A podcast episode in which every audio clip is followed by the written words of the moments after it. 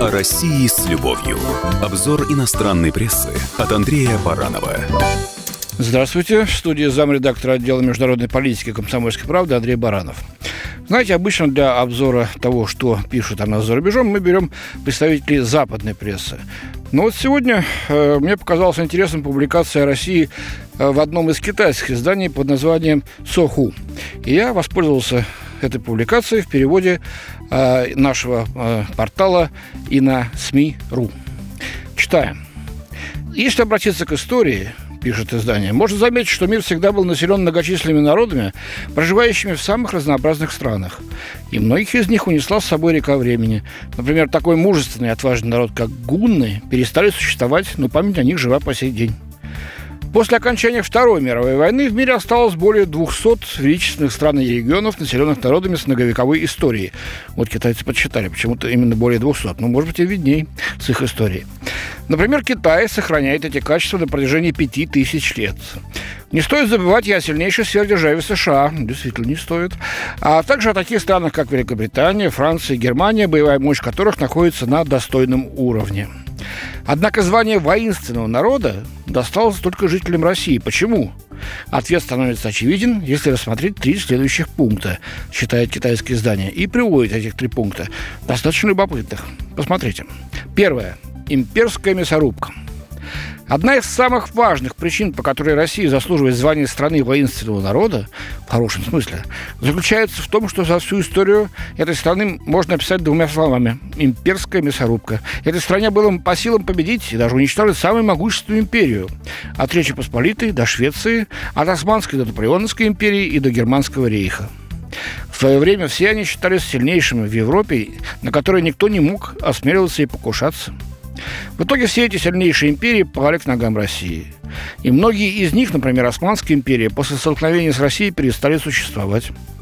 Все величайшие империи мира, державшие Запад под своей властью, в конце концов были повержены. Но ни Китаю, ни США не удалось сравняться с Россией в условиях этой имперской мясорубки. Второе. В этой стране привыкли рисовать жизнью. На войнах древние китайцы не отличались решительностью, пишет китайское же издание. Они придерживались мнения, что выход есть из любой ситуации и не придавали значения исходу сражения.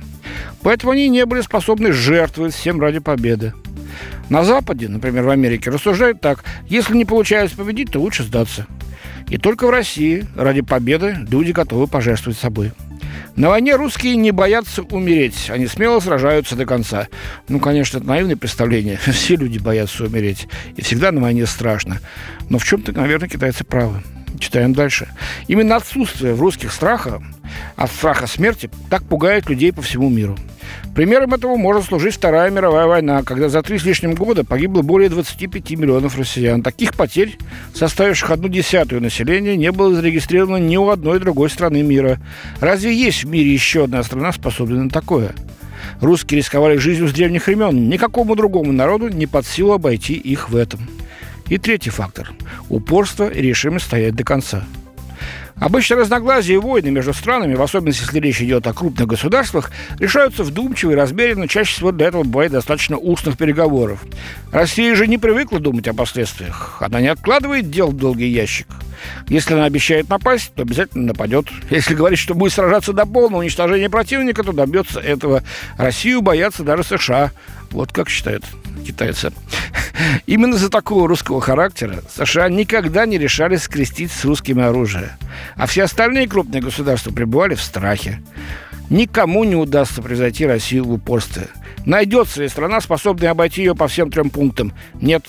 Поэтому Россия является единственной страной воинственного народа или народом с кулаками. Вот так называют нас китайцы. Мудрые китайцы, которым уже пять тысяч лет. Возможно, в чем-то они правы. С вами был Андрей Баранов. О России с любовью. Обзор иностранной прессы от Андрея Баранова.